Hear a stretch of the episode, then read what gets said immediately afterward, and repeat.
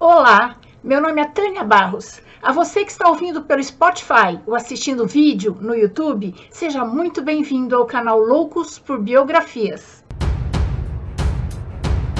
E se você é novo por aqui e gosta de biografias, convido você a se inscrever no canal. E se gostar deste vídeo, deixe seu like, seu comentário, porque assim esse conhecimento chega para pelo menos mais duas pessoas. Juntos, nós vamos conhecer a vida das pessoas mais inteligentes, interessantes e importantes da história. E as piores também, porque é do contraste que nasce a nossa consciência. Agora vamos lá, senta que lá vem história. Hoje vamos conhecer a biografia de Arquimedes, o maior matemático de todos os tempos, a quem o historiador Plutarco creditou uma inteligência bem acima do normal. Arquimedes também era físico, engenheiro, inventor e astrônomo. Ele era chamado do pai da geometria. Arquimedes nasceu em 287 a.C., na colônia grega de Siracusa, na Sicília. Era filho de Fídias, um astrônomo grego que costumava reunir em sua casa a elite de filósofos e homens da ciência para trocarem informações sobre seus trabalhos. Nessa época, em Siracusa, reinava Eirão II, que tinha um certo parentesco com a família de Arquimedes.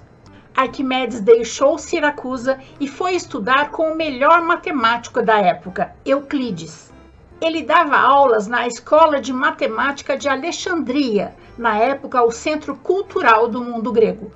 Teve contato com o que havia de mais avançado na ciência do seu tempo conviveu com grandes matemáticos e astrônomos, entre os quais Erastótenes de Cirene, o matemático que fez o primeiro cálculo da circunferência da Terra.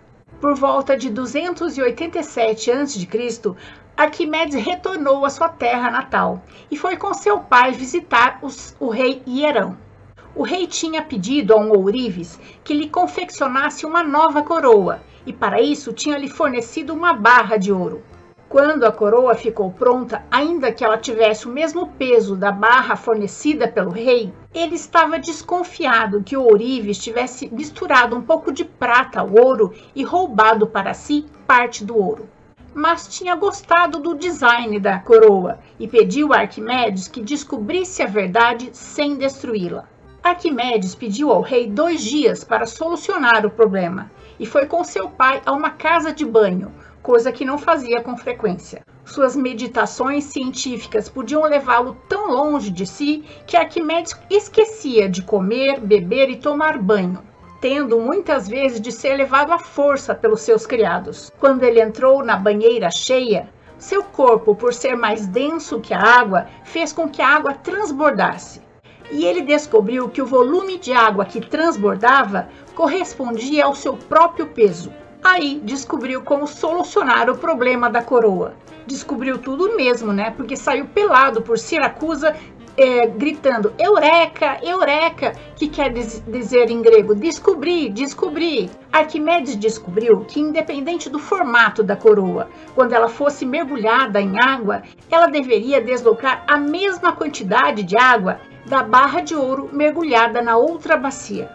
Se o peso fosse o mesmo, mas a densidade da coroa fosse mais leve, era porque tinha nela um material mais leve, menos denso que o ouro, por isso saía menos água.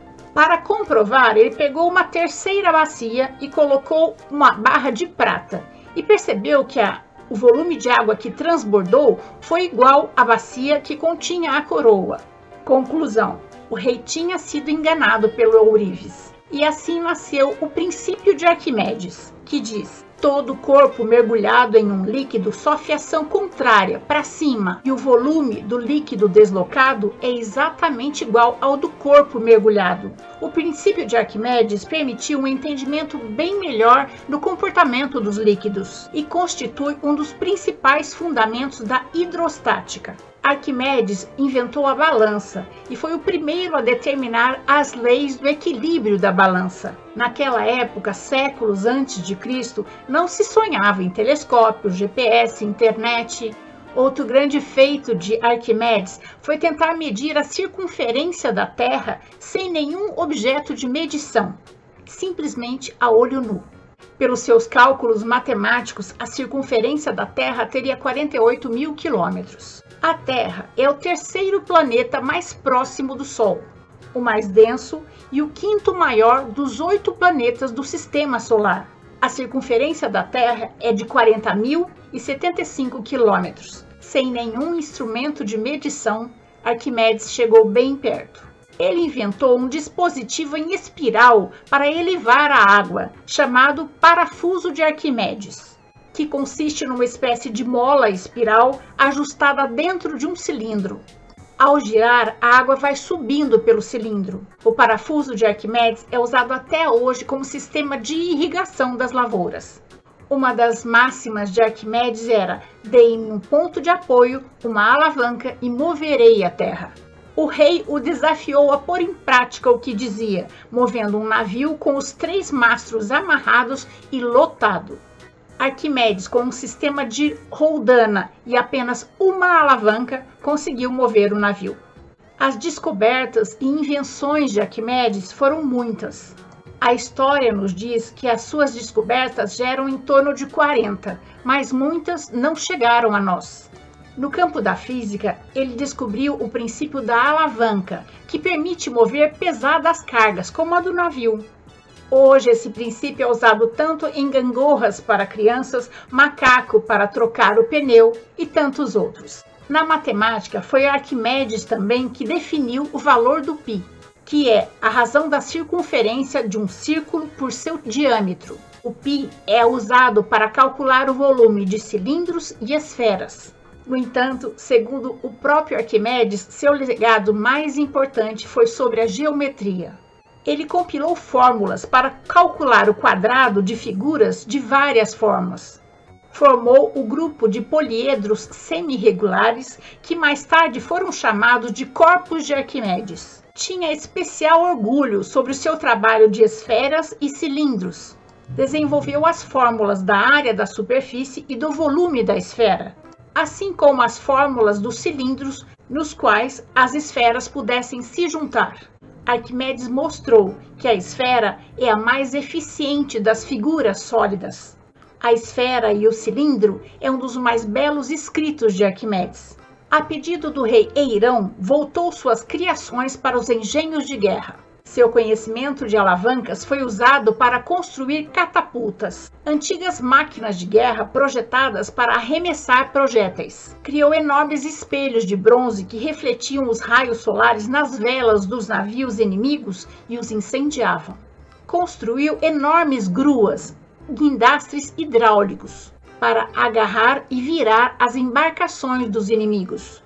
Depois da morte do rei Hieron, Siracusa foi cercada pelas tropas romanas. As invenções bélicas de Arquimedes ajudaram Siracusa a resistir a esse cerco por três anos. Mas em 212 a.C., durante as comemorações para a deusa Artemis, os defensores da cidade relaxaram a sua vigilância e as tropas do general romano Marcellus Claudius se atiraram sobre Siracusa durante o massacre, contrariando as ordens de Marcelos, que pediu que poupassem Arquimedes, um soldado romano aproximou-se de Arquimedes, que estava na porta de sua casa, fazendo cálculos na areia, e pediu que ele se levantasse.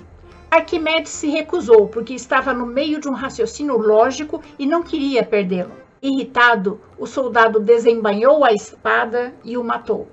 O que o cientista estava calculando na areia nós nunca saberemos. Como nunca saberemos como ele conseguia calcular a raiz quadrada de números tão grandes e tantas outras coisas. Arquimedes havia pedido há tempos atrás que colocassem em sua sepultura uma esfera inscrita dentro de um cilindro, com os raios na proporção 3 para 2, pois considerava essa descoberta a maior da ciência até aquele momento. E assim foi feito. 136 anos mais tarde, Cícero, o famoso orador romano, encontrou a sepultura abandonada de Arquimedes.